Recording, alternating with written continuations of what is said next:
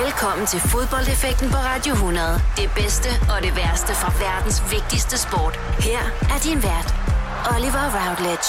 I feel glorious, glorious. Velkommen til denne uges udgave af Fodboldeffekten her på Radio 100. Programmet, hvor I vi altså taler om minder. Minder, som kan forankre en person til et vist sted. Måske endda med nogle visse personer, og som skaber den glæde og eufori, som kun fodbold det kan. Til at tale om de her minder, så skal jeg til hvert program have besøg af folk, som elsker fodbold. Det har jeg igen i denne uge. Velkommen til dig, Christian Møller-Bækgaard. Tusind tak. Du er studievært hos TV2 Sport, hvor du altså har fingeren på pulsen, hvad angår alt, hvad der angår sportens verden. Men, det hele simpelthen. Lige det næste stykke tid, der handler det om fodbold. Hvad betyder fodbold for dig, Christian? Det betyder rigtig meget. Det er også det, jeg primært beskæftiger mig med i mit virke.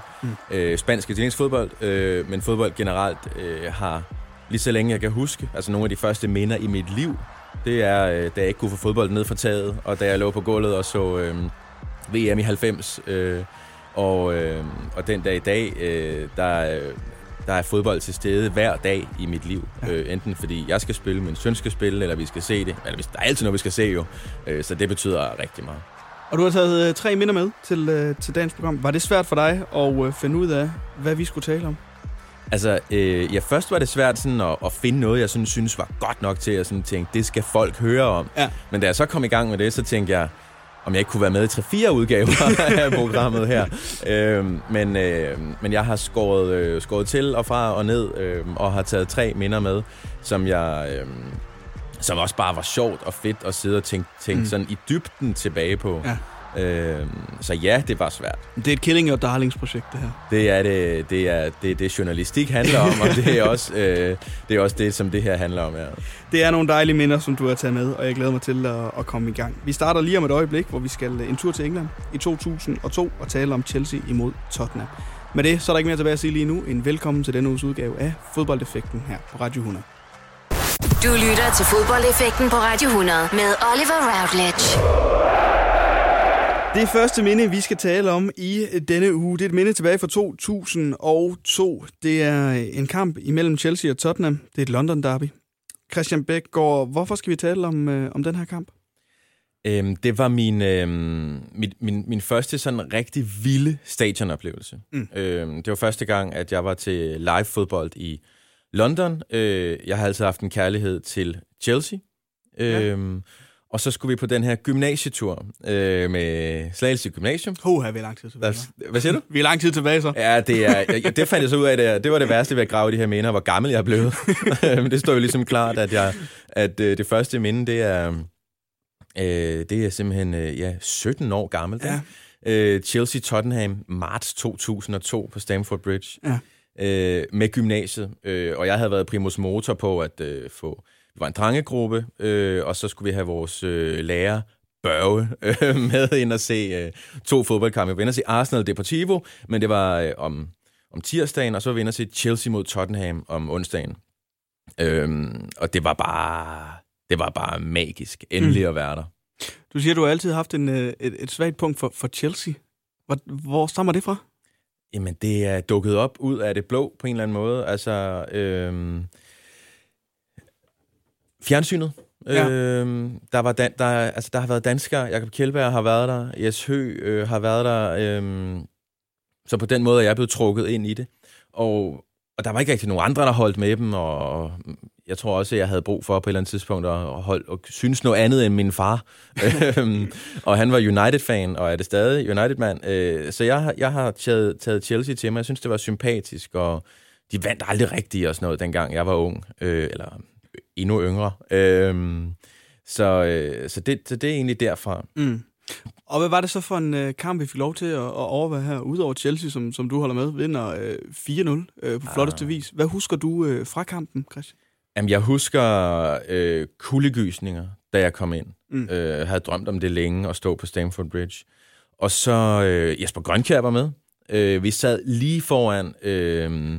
da der blev uddelt et rødt kort, Graham Lesore bliver revet ned af Tarico fra Tottenham, og Frank Lampard scorer. Der er mange minder, og så kan jeg huske efter kampen, da vi går ned til metroen, der går hele gaden proppet med Chelsea-mennesker og synger Jimmy Floyd Hasselbaink, ja. Som havde lavet hat-trick. Han scorer 3, ja. Han laver 3 mål i den her kamp, og jeg får kuldegysninger igen nu, hvor jeg tænker tilbage på det. Fordi jeg synes, det var så ægte. Altså, det var sådan... For mig, der kunne jeg ikke komme tættere på kulturen, de gik og sang Jimmy, Jimmy, Jimmy Floyd Hasselbaink, ikke? Og det var... Gaden var proppet. Altså, du kunne bare følge med. Du kunne ikke lige smutte udenom eller noget. Det var bare Chelsea, der ligesom dikterede det, ikke? Mm. Og det kan jeg huske den dag i dag, selvom det er 17 år siden. Ikke? Jeg synes, at det, for sådan en lille knægt fra Slagelse, der var det helt vildt at gå der. Og så det der med, at de vandt 4-0, når jeg endelig var der. Ikke? Var det også lidt, du havde drømt om, at engelsk fodbold skulle være, inden du kom derover? Var det din første oplevelse til en engelsk fodboldkamp, det her? Ja, det var det. Og det der med ligesom efter kampen at gå med de her Chelsea-fans, som man ved har et specielt forhold til klubben, og så gå og synge, oh Jimmy, Jimmy, Jimmy, Jimmy, Jimmy Floyd. Jimmy Floyd Hasselbaink. Ja, han er også af Middlesbrough, så jeg kender den derfra. Ja, det er rigtigt, ja. Der var han ikke lige så god. Nej, det var han ikke. Men var det ligesom det der med at opleve den her engelske fodboldkultur lige så meget for dig, der gør, at det står så stærkt tilbage for dig? Ja, det var det. Altså, og fordi jeg jo var helt jomfruelig i det, jeg blev jo imponeret over alt. Mm. Så altså det der med at være på en pop inden og komme ud på stadion, vi var der jo evigheder inden kampen, ikke? Så vi oplevede jo hele det der build-up og var inde på stadion, før spillerne nærmest før bussen var ankommet, ikke? Så det var at komme tæt på det hele, og så var det også bare det der med, at det var en gymnasietur. Ja. Så det var jo sådan en magisk tid i ens liv, hvor vi... det havde jo intet med en studietur at gøre, altså, selvom det var det. Ja, ja. Men det havde intet med en studietur at gøre i praksis, at vi væltede jo rundt og var ude at se det her fodbold. Og så kan jeg også huske, at jeg købte mig fattig nede i Chelsea-shoppen i nogle helt obskure ting. Du har skrevet til mig, hvad det er, du køber i den Chelsea-shop, og jeg synes næsten selv, du skal have lov til at fortælle det. Hold nu op. Jamen, jeg går simpelthen ned. Jeg køber 2 ting. Ja. Den ene er en Eidur Gudjonsson-trøje, som jeg stadig... Den hænger på væggen derhjemme. Ja. Og det er jo sådan inden for skiven. Det synes jeg også. Men så bruger jeg også resten af min lommepenge på at købe Claudio Ranieris lange, tykke trænerfrakke. Eller, det er jo ikke hans. Nej. Så havde det været fedt nok. En man til. Men en man til. Og den var jo helt sort. Det var helt... Altså, det var, jeg kunne ikke bruge den til noget jo. Altså, jeg kunne ikke gå rundt i en Chelsea-trænerfrakke, når jeg kom hjem. Men jeg skulle have den. Ja. Og jeg har altid været meget fascineret af og interesseret i fodboldtrænere. Okay. Og managers, og jeg følger stadig Ranieri, han er jo stadig træner, lige fået job i Sampdoria, og snart ikke den klub, han ikke har været i. Nej, rundt omkring. Men den der jakke er blevet væk, hvilket jo er en skandale, og jeg tænker ikke, den er sådan lige at opdrive på eBay eller noget, vel? Men jeg var lykkelig, da jeg købte den, men der gik ikke lang tid, før jeg sådan tænkte, de der 800 kroner kunne jeg måske også... Det var mange penge jo, ja, det er mange når man går i gymnasiet. Kunne jeg måske have brugt på noget andet. Ja. Men det, sådan følte jeg bestemt ikke i momentet inde i Supershoppen. Der var det eneste rigtige i hele verden, det var at rive den der ned af hylden, ikke? Du siger, at det her det er en gymnasietur, en studietur, så at sige, men I får alligevel lige presset 2 fodboldkampe ind på sådan en studietur. Først så I Arsenal om tirsdagen, og så den her kamp mod Chelsea Tottenham. Jeg var på studietur i London selv. Det har så været 2012. Der var jeg primus motor for, at vi skulle ind og se West Ham Arsenal. Det kom vi også, men det var allernådigst, vi fik lov til det her. I havde jeres historielærer med ind og se den her fodboldkamp. Var det noget, I sådan havde aftalt på forhånd? Det er fint nok, vi skal til London, men vi skal også se noget fodbold. Ja, altså han var med på den, fordi okay. Vi var ikke hans kæledækker i teamen. Det var bestemt ikke, fordi vi havde travlt med alt muligt andet. Men han kunne godt lide fodbold. Altså det kunne han godt. Børge Ramsøe, en legende på Slagelse Gymnasium. Og han var helt med på det. Og han ville dog ikke med ind og se den der Champions League-kamp. Okay. Han valgte én kamp. Det var styrt. Jeg kan i øvrigt huske, at jeg fik Camilla Andersen, håndboldspilleren. Ja. Fordi hun jo spillede i Slagelse, så jeg kendte hende derfra, fordi jeg spillede både håndbold og fodbold. Hun har jo sådan et rejseselskab. Så hun skaffede de der billetter der. Det var han også imponeret over. I gymnasielæren der. Ikke Camilla Andersen og billetterne og sådan noget. Det øgede hans interesse i og lyst til ligesom at give os lov til at komme ind og se det her fodbold, og han var selv meget imponeret. Jamen, jeg blev nødt til at få 10 af vores drenge væk fra en forkortet tur til, hvad der så blev en forkortet tur i underhuset, fordi vi skulle til East Ham og se West Ham spille kamp. Jamen, og den kamp blev kun spillet én gang. Underhuset står der endnu. Det står der endnu. ja, præcis. Og det står der med alt sit drama. Men jo, det var også mig, der var primus motor for det. Og for mig, der var det vigtigt, at ligesom... Fordi jeg kendte den engelske fodboldkultur. Jeg har familie derovre. Jeg har været på stadion, siden jeg var relativt ung. Men ligesom at vise det til mine drenge fra gymnasiet. Prøv at se, det er sådan her fodbold, det skal være. Men det må også være fedt for dig at ligesom have den her oplevelse med Chelsea, hvor man er 17 år gammel, og være på Stamford Bridge, som jeg synes er et fantastisk fodboldstadion. Jeg har også selv haft fornøjelsen af at være der. Det der med at få kuldegysning af at gå op og se den her fodboldbane. Kan du stadig huske den fornemmelse, og er det noget, du også gerne vil give videre til din egen søn? Ja, det er det. Altså han skal helt sikkert med. Altså han, med jævne mellemrum, så siger han, hvornår er det, vi skal? For jeg har lovet ham, at vi skal det. Okay. At vi skal til London, og vi skal ind og se fodbold. Og nu er han blevet 6,5 år, så nu begynder det sådan at give mening at tage en drengetur til London for at komme ind og se Chelsea. Så det vil jeg helt sikkert give videre. Jeg har brugt det meste af mit farliv på at give fodbolden videre til ham, og han dukker også op i senere i et af de andre minder her. Så det er det helt sikkert. Det var også vigtigt for mig at opleve det med min far. Ham var jeg over at se en kamp med for et par år siden på Stamford Bridge. Chelsea Arsenal. Det er 5 år siden nu.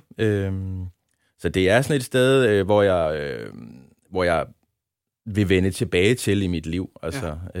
Det er det helt sikkert. Chelsea her på det her tidspunkt, og det med et lækkert mål af Jimmy Floyd Hasselbaink og et af Frank Lampard. Du siger, at engelsk fodbold gjorde noget for dig med kulturen derovre.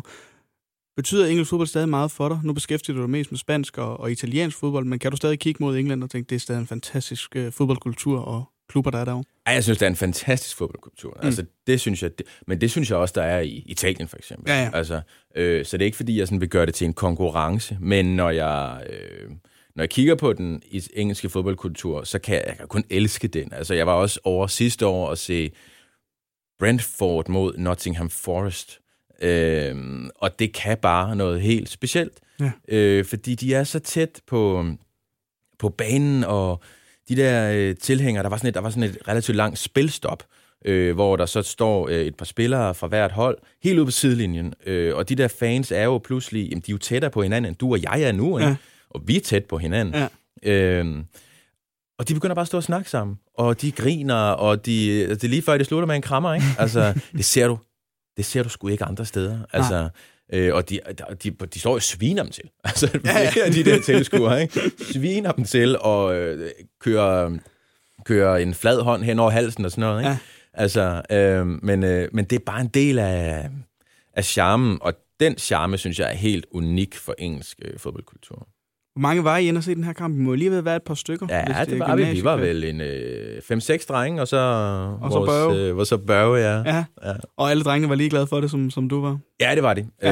Ja, fordi der var Troels og Henrik, de holdt også med Chelsea. To af mine kammerater for den gang. Ja. Og det gør de selvfølgelig stadig. Så den kærlighed delte vi. Det gik ikke lige så meget amok nede i fanshoppen, som jeg gjorde. De købte ikke en jakke. Nej, det gjorde det ikke, men de syntes, den var fed nok det første døgn, og så begyndte jeg bare, så mobbede de mig bare med den, ikke? Fordi det var så mærkeligt. Jeg må sige, det er altså også et dumt køb, Christian. Ja, det er et mærkeligt køb. Men den var faktisk i live indtil, kan jeg huske nu, da jeg gik på universitetet i Odense, og vi skulle og der blev lavet et fodboldhold, vi skulle spille en kamp mod Journalisthøjskolen. Og jeg kunne ikke være med, fordi jeg var skadet. Og så udråbte jeg mig selv til træner. Og der kan jeg huske, at jeg mødte op til første træning med Ranieri-jakken. Ja, det er klart. Så det er inden for de seneste 10 år, den er forsvundet. Ja, den er forsvundet. Det er ikke en derhjemme, der kunne finde på at smitte den ud. Ja, det kunne hun sagtens. Ja. Men det kan vi ringe hende op og lige få det tjekket. Det kunne jeg slet ikke afvise. Nej, det kunne jeg ikke. Det vil hun helt sikkert, men det kan jeg ikke afvise. Nej. Det var altså det første minde, Christian Bækgaard. Altså Chelsea imod Tottenham. En 4-0-sejr til de blå tilbage i marts 2002. Vi var kort inde på det lige før, det her med at give fodbolden videre til din søn. Det er det andet minde, vi skal tale om. Det griber vi fat i lige. Du vil bygge i Amerika? Ja, selvfølgelig vil jeg det. Reglerne gælder for alle. Også for en dansk pige, som er blevet glad for en tysk officer. Udbrændt til kunstner. Det er jo sådan, at direktør Conradsen, han ser på mig. Jeg har altid set frem til min sommer. Gense alle dem, jeg kender. Badehotellet. Den sidste sæson. Stream nu på TV2 Play. Haps, haps, haps. Få dem lige straks. Hele påsken før, imens billetter til max 99. Haps, haps, haps. Nu skal vi have orange billetter til max 99. Rejs med DSB Orange i påsken fra 23. marts til 1. april. Rejs billigt, rejs orange. DSB, rejs med. Hops, hops, hops. Vi har opfyldt et ønske hos danskerne. Nemlig at se den ikoniske tom skildpadde ret sammen med vores McFlurry. Det er da den bedste nyhed siden nogensinde. Prøv den lækre McFlurry tom skildpadde hos McDonald's. Om et øjeblik. Du lytter til Fodboldeffekten på Radio 100 med Oliver Routledge.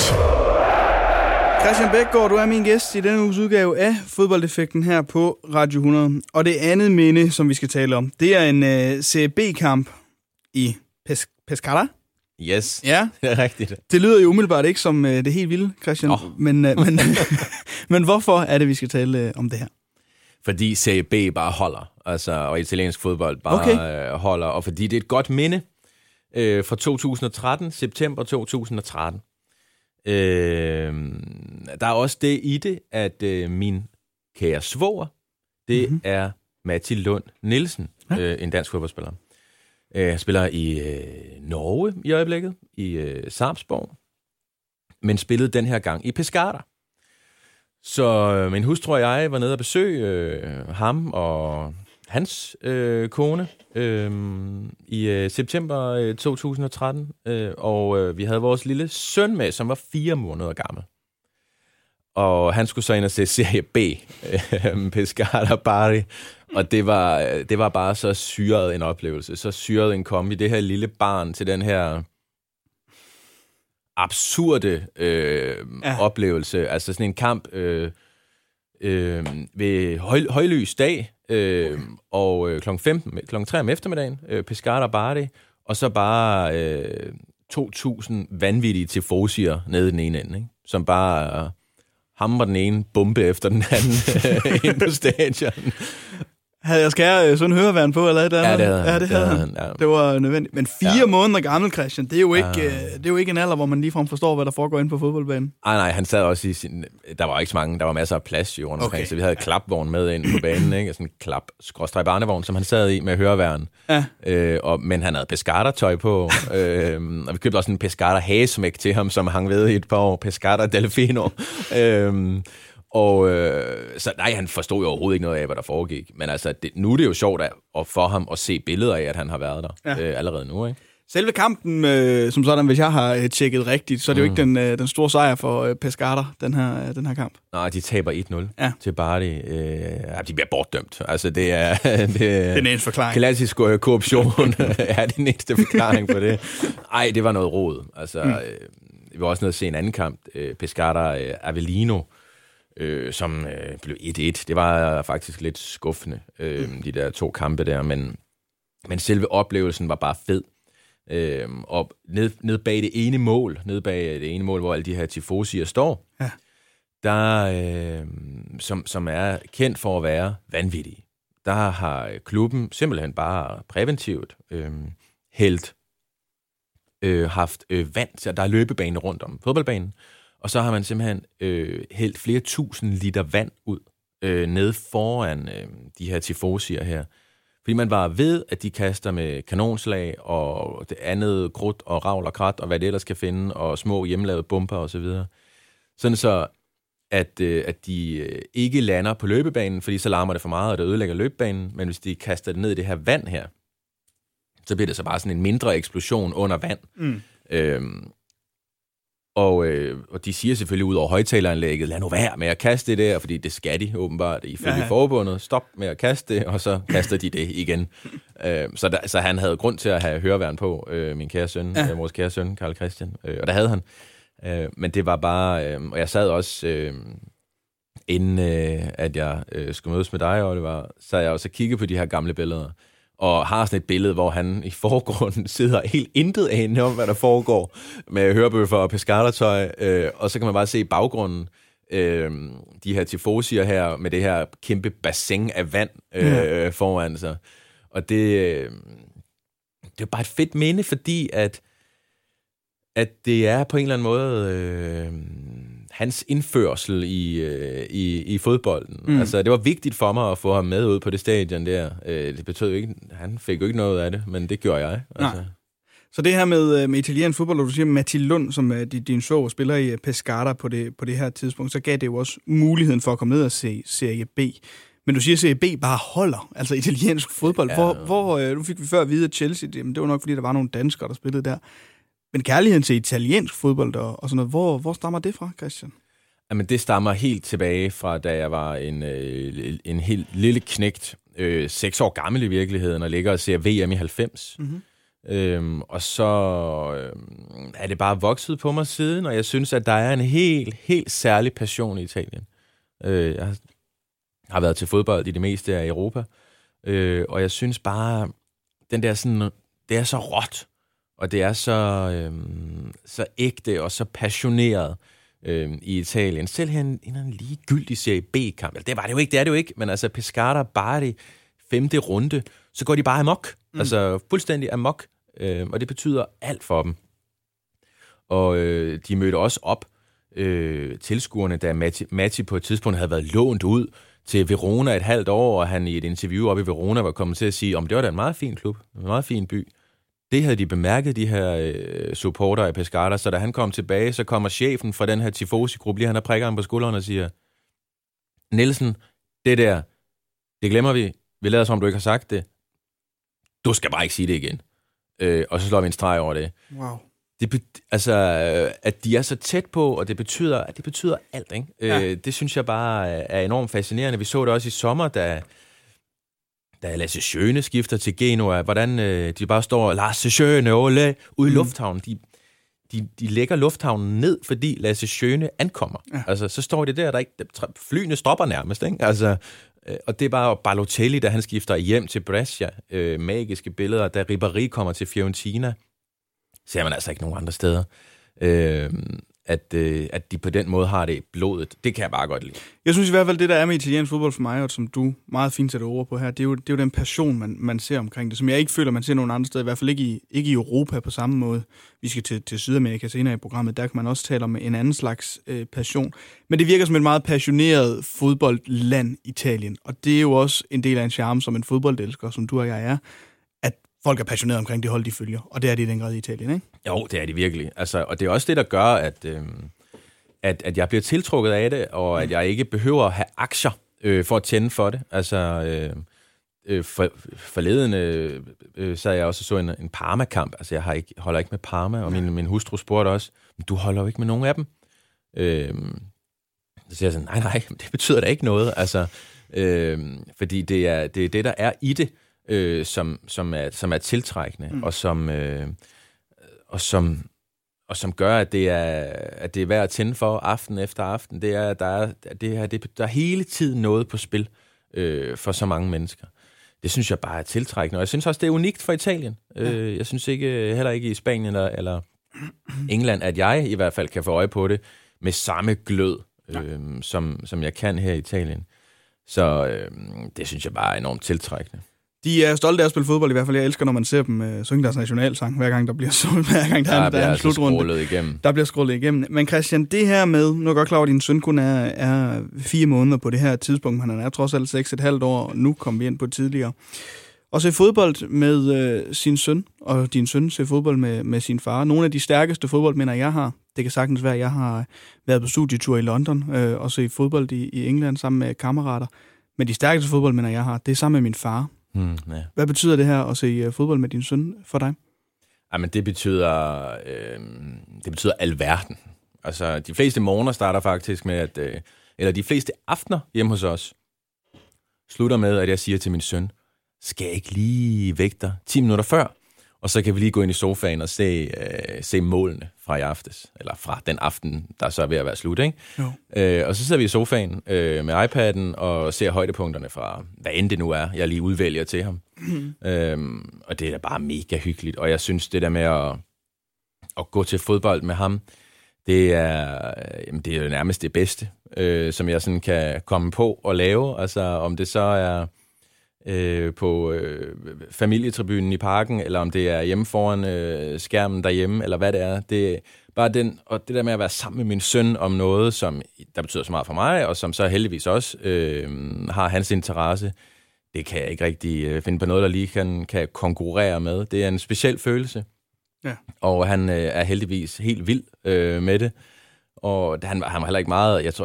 Jeg har haft ham med i parken én gang, inden vi er i Pescara og ser den her kamp. I sådan en bagersele, ikke? Okay. Jeg mener ikke, vi var der hele kampen, fordi det var...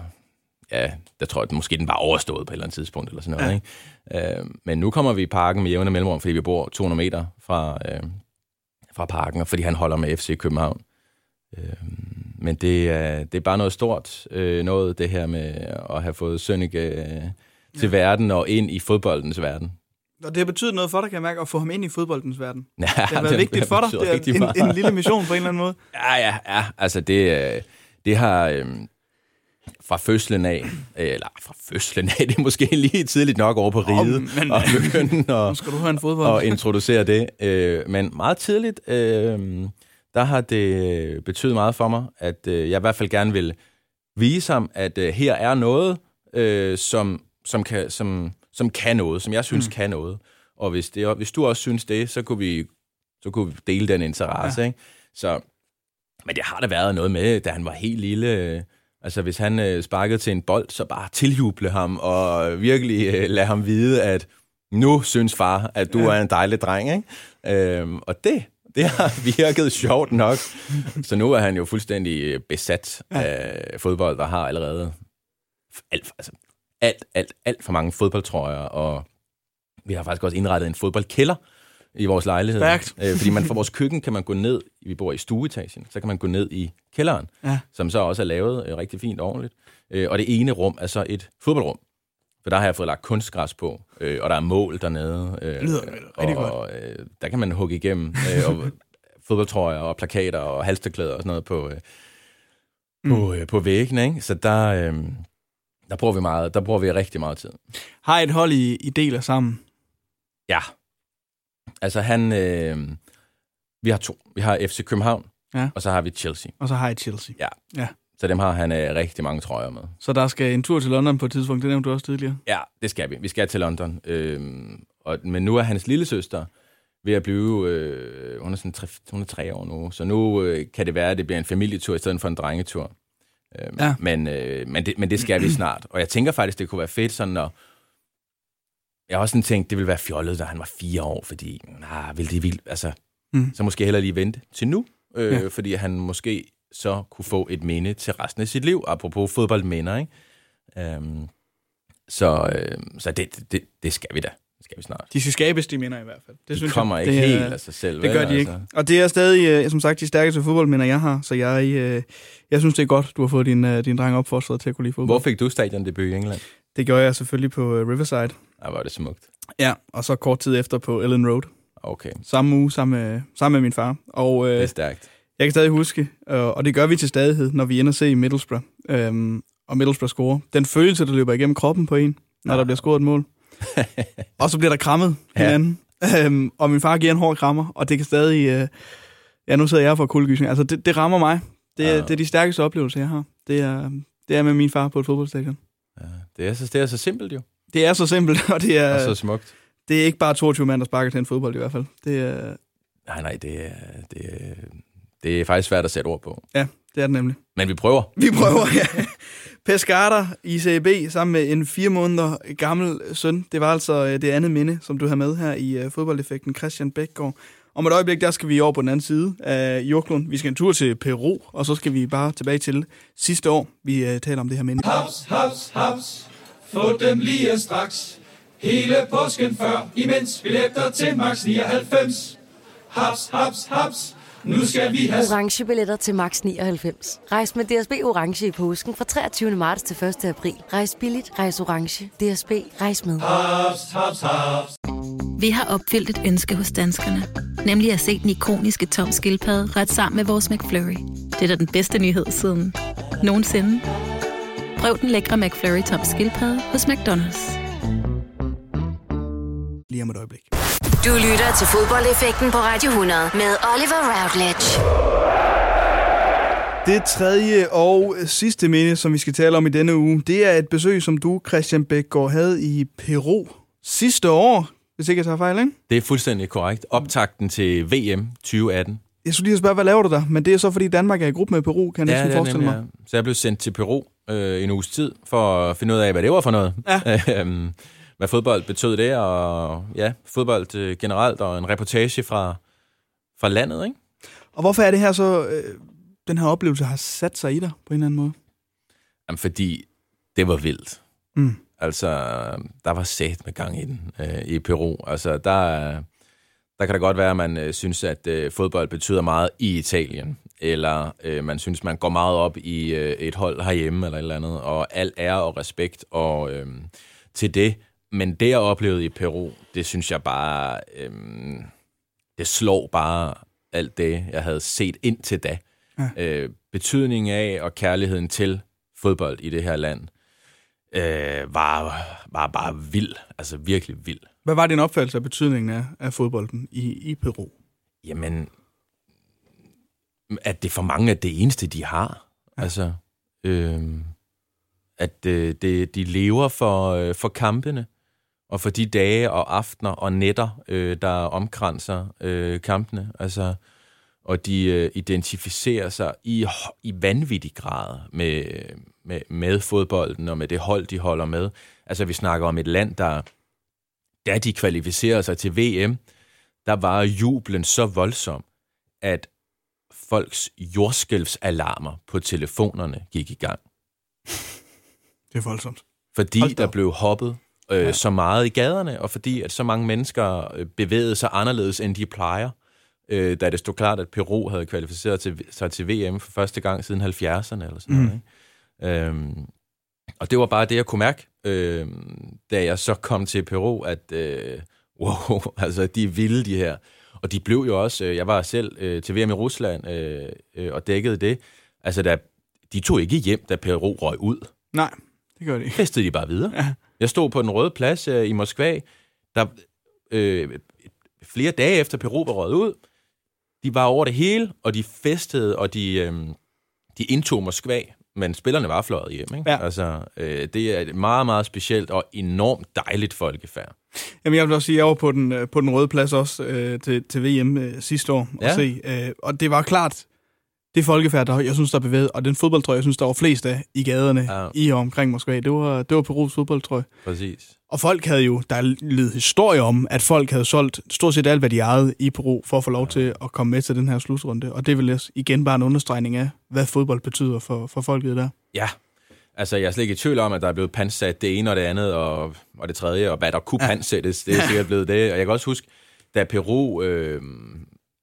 da de spiller en afgørende kvalifikationskamp mod Argentina i den sydamerikanske VM-kvalifikation, der er der rejst...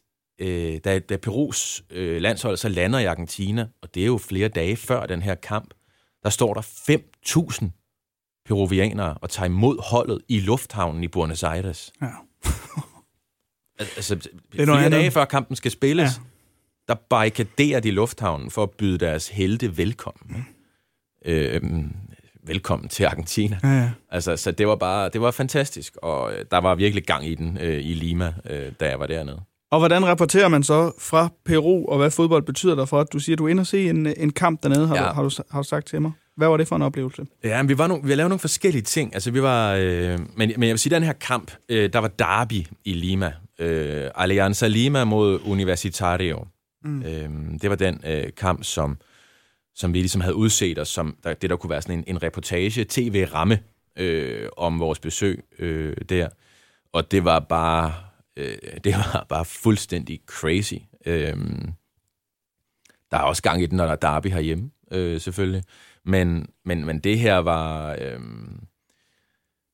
var, bare sindssygt.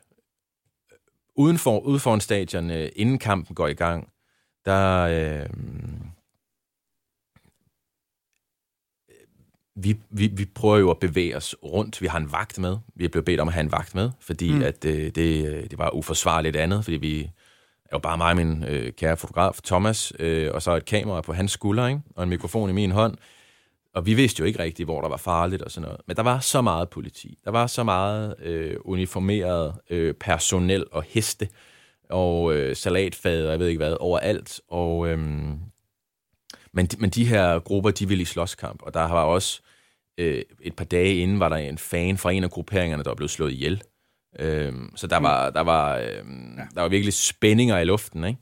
Og pludselig eksploderer det bare ude foran stadion. Midt i det her enormt lidt fattige, lidt charmerende sådan ocean af gadekøkkener, hvor der står den ene flamme op efter den anden, og et kærestepar, der sidder og hygger sig, og nogle ældre, der sidder og hygger sig og sådan noget. Men der var bare også der hang også bare sådan en eller anden ond sky hen over det, ikke? Fordi det var ikke bare glæde, det var ikke bare passion, det var også noget arjskab og noget frustration i det, og pludselig eksploderer det så. Der bliver skudt med fyrværkeri, og nogen, der begynder at slås, og det var sådan et kryds, og der kommer mennesker fra den ene gade og den anden gade, og pludselig kan politiet ikke styre det, og der bliver så afskudt tårgas og noget peberspray, og vi står midt i det hele der, og får det hele lige i hovedet. Ja. Og synes jo på en og samme tid, at det var wow, det er farligt det her, men så det var fedt, altså at stå det, fordi jeg følte mig, til en vis grænse følte jeg mig tryg, men det var alligevel noget af en oplevelse og et noget af et minde, altså ikke kun sådan for det gode, men også bare sådan for det vilde og for sådan noget, jeg aldrig havde oplevet før på det her niveau. Var du nervøs for at skulle se den her kamp? Hvad der kunne ske, hvad der ville ske og så videre? Nej, jeg vil jo... Jeg er også journalist, så jeg vil jo først og fremmest... så vil jeg jo egentlig gerne have, det var så vildt som muligt. Ja. Fordi så kunne jeg jo komme hjem og sige, prøv at se her, kære chef, hvad vi har med hjem på båndet, ikke? Men altså, jeg var der lidt spændt, altså... Og jeg vil sige, da vi så oplevede det der ude foran, og vores vagt sagde, nu skal vi væk, nu skal vi den her vej, ind bag det her hegn. Der tænkte jeg da også, okay... Hvad foregår der egentlig, og hvad er det, der skal ske, og efter kampen, kan vi vende tilbage til selve kampen, men efter kampen vil vi jo også gerne ud i gaden og have nogle interviews og så videre, og der mens vi står og laver et interview, bliver jeg så også overfaldet, der kommer en og slår mig i hovedet, bagfra, hvor jeg ser det ikke, 2 knytnæver i hovedet, og jeg vender mig om, og så er han selvfølgelig på vej væk, og lommetyve, mens jeg står der og interviewer, så pludselig kan jeg mærke en hånd helt ned i min lomme, og den får jeg så bare ekspederet væk. Men jeg havde min pung i den lomme der, ikke? Det var måske også lidt naivt, men og det var også, altså, vi bevæger os jo selv ud i det, vi stiller os jo selv midt i orkanens øje, så det er jo måske bare sådan, det er. Og jeg ved i virkeligheden ikke, om det ville være anderledes, hvis man stillede sig til et dansk derby midt i det hele, og synes man skulle stå og filme alt og alle, ikke? Så beder man måske selv om en eller anden alternativ form for opmærksomhed. Men 2 knytnæveslag bag os i hovedet, Christian, det har gået langt for interviewet og reportagen, ja. Synes jeg. Da du bliver bedt om at lave det her, er der så en del i dig, der bare siger, hvor er det fedt, eller er der også noget i dig, der ligesom siger, jeg skal lige være lidt på passelinjen, jeg har trods alt også, jeg har en familie derhjemme og sådan noget, og jeg skal også passe på mig selv? Altså det rigtige svar vil måske være sådan en kombi, men det er kun det første. Altså jeg tænker bare, fedt. Lad mig komme afsted nu. Og det var også mig selv, der sagde, at vi skal ned til den der kamp, fordi det var det, jeg kunne finde de vildeste billeder af på YouTube, ikke? Okay. Så jeg var også tiltrukket af det, dels som journalist, dels som fodboldelsker. Fordi jeg ville selvfølgelig gerne se den største kamp og den vildeste kamp. Jeg var ærgerlig over, at det ikke var på Universitarios stadion Monumental, hvor der kan være 100.000 tilskuere. Ja, okay. Der var vi så også ude, så der har jeg været og interviewe en landsholdsspiller. Men nej, jeg synes bare, jeg godt lide det. Altså, tiltrukket af det. Altså, ja. det der enormt spændstige og sådan mytiske, sådan et hemmelige, og hvor man ikke rigtig ved, hvad der sker, ikke? Det synes jeg sgu, det var fedt. Det er ikke et fodboldmene, jeg sådan tænker... at Sønneke er lige sådan med det første nødvendigvis. Nej, jeg skal med ned og opleve. Nej.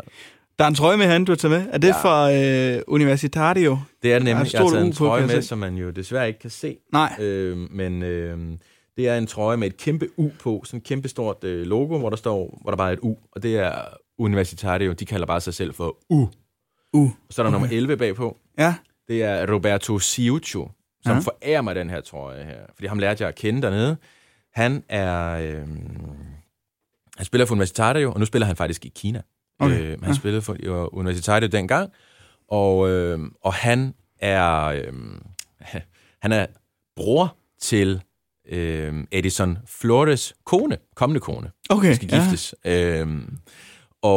Jeg kendte Flores, som så havde hjulpet mig med nogle kontakter i Peru og sådan noget. Blandt andet hans kærestes lillebror, som gav mig den her trøje. Ja, vi var også hjemme hos familien og sådan noget. Og han spillede også den her kamp, men scorede desværre ikke. Men ja, den har jeg med, og den synes jeg er meget sjov. Jeg er ærgerlig over, at der ikke er navn på ryggen. Ja, det er altid lidt... det synes jeg er en skandale. Det er nemlig... At man ikke skriver navn på. Og ovenover nummeret helst, ikke nedenunder. Jo, det skal det være. Ja. Ej, man ser mange mærkelige ting efter. En beige-hvid trøje med et rødt kant på slør, ikke? Ja, de skriver selv crema her på ryggen. Ja, det er meget vigtigt. Crema. Så sådan, ja, sådan creme-hvidagtig, og så med noget forskelligt rødt på. En smuk fodboldtrøje faktisk stadig i verden. Jeg har også en peruviansk landsholdstrøje derhjemme. Ikke af nogen speciel grund, bare jeg synes, det var en pæn fodboldtrøje, kan jeg huske. Skal man da have. Den er også rigtig flot. Ja, den er rigtig flot. Men Christian, hvordan er det at se fodbold et sted i verden, hvor folk er så passionerede? Du siger det her, du ved godt, det her det er det farligste derby, der måske er. Det er de vildeste billeder. Og du kommer der til, og du ligner måske ikke just en peruvianer, Christian. Ej. Altså... Ej, det var godt, vi havde vagter. Det var det virkelig. Altså, det var godt, vi havde vagter. Fordi ellers så var det gået galt. Altså, så var vi blevet slået decideret ned, eller kidnappet, eller et eller andet. Ikke? Jamen, det er det, jeg tænker. Altså, det var også det her område her, ville jeg faktisk gerne have været ude i dagen før inden kampen. Og der fik jeg at vide, det skal du ikke.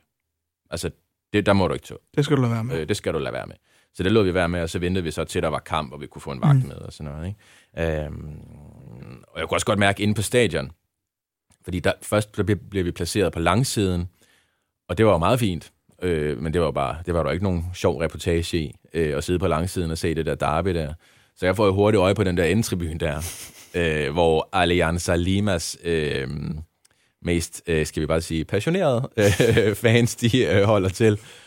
Så jeg får fat i ham vagten, som snakker med sikkerhedschefen på det der stadion, og vi skal bare derover med vores kamera. Vi skal bare ned på den endtribune der.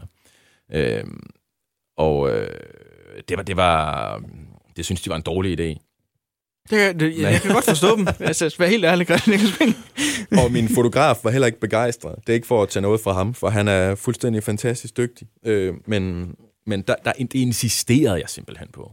Altså, ellers så jeg blev med et besat af tanken om, vi skal derned, og vi skal op midt i det hele.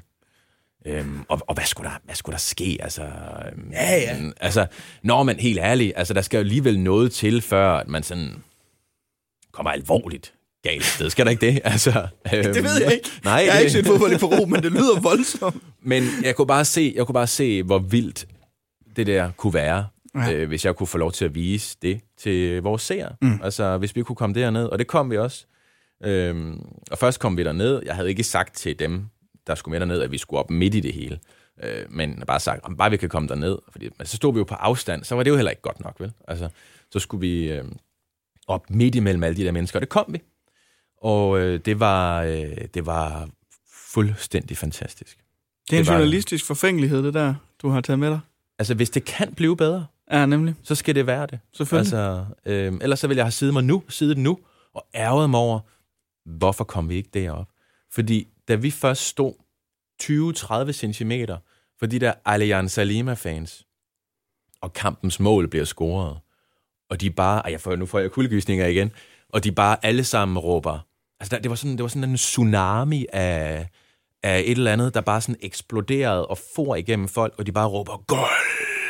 Alle sammen, ikke? Mm. Og flytter sig på den der tribune der i et eller andet mærkeligt sådan... tryk. Nedad imod en lavine der, som det hedder. En eller anden form, Men der var også sat sådan nogle jernstolper, eller sådan nogle et eller andet op, så man ikke sådan, de ikke bare kunne, fordi de slog hinanden ihjel og lande oven på hinanden. Ikke? Sikkerhedsforanstaltningerne var ikke sådan voldsomme, vil jeg sige, på det der stadion der. Men der var ikke nogen, der kom noget til. Og der var også små børn. Altså, det var en klokken 21 kamp. Det var en aftenkamp, ikke? Og, Og der var altså fædre i stor, tyk, bar overkrop med sovende børn på nakken. 9 om aftenen, midt i det vildeste fodboldinferno, jeg har oplevet. Børnene sov. Det er også et meget godt billede af, hvad fodbold betyder i Peru. Ja, der er slet ikke noget at snakke om. Nej, det er bare afsted. Altså... Det er ikke den værste reportagetur, du har været på her. Nej, det lyder godt. Som en rigtig, rigtig god oplevelse, Christian. Det var rigtig godt. Og det sluttede endnu bedere, fordi at jeg 5 minutter i lukketid fik et interview med landstræneren. Endnu bedre. Og det havde vi ikke set komme. Det var sidste aften, inden vi skulle hjem dagen efter. Sidste aften. Vi er færdige, tænker vi. Og sidder og drikker den lokale pisco sour. Fantastisk cocktail. Havde fået 2-3 stykker. Hvilket i virkeligheden er rigeligt. Og så tikker der en sms ind over midnat. Du kan møde landstræneren i morgen kl. 10. Ja, tak. Jeg har prøvet et halvt år at få fat i ham, ikke? Og selvfølgelig skriver de så der over midnat. Hvad er det for noget? Altså, og så fik vi ham. Så det var fuldstændig fantastisk. Jeg vil anbefale en tur til Peru og ind og se noget fodbold. Det lyder som en god anbefaling, og se fodbold i Sydamerika helt generelt, tror jeg, er en fantastisk oplevelse. Det var også det tredje minde, du havde med, Christian Bækgaard, altså besøg i Peru for en reportagetur sidste år op til VM 2018. Du lytter til Fodboldeffekten på Radio 100 med Oliver Routledge. Vi nåede altså at komme igennem Chelsea-Tottenham i marts 2002, en Serie B-kamp i Pescara med din søn på en 4 måneder år, Christian Bækgaard. Yes. Og så din reportagetur til Peru sidste år og en Lima-derby mellem Universitario og Alianza Lima. Med de 3 minder, så er vi nået til vejs ende, Christian Bækgaard. Tusind tak for dem, og fordi du har lyst til at være med. Jeg siger tusind tak, fordi jeg måtte komme.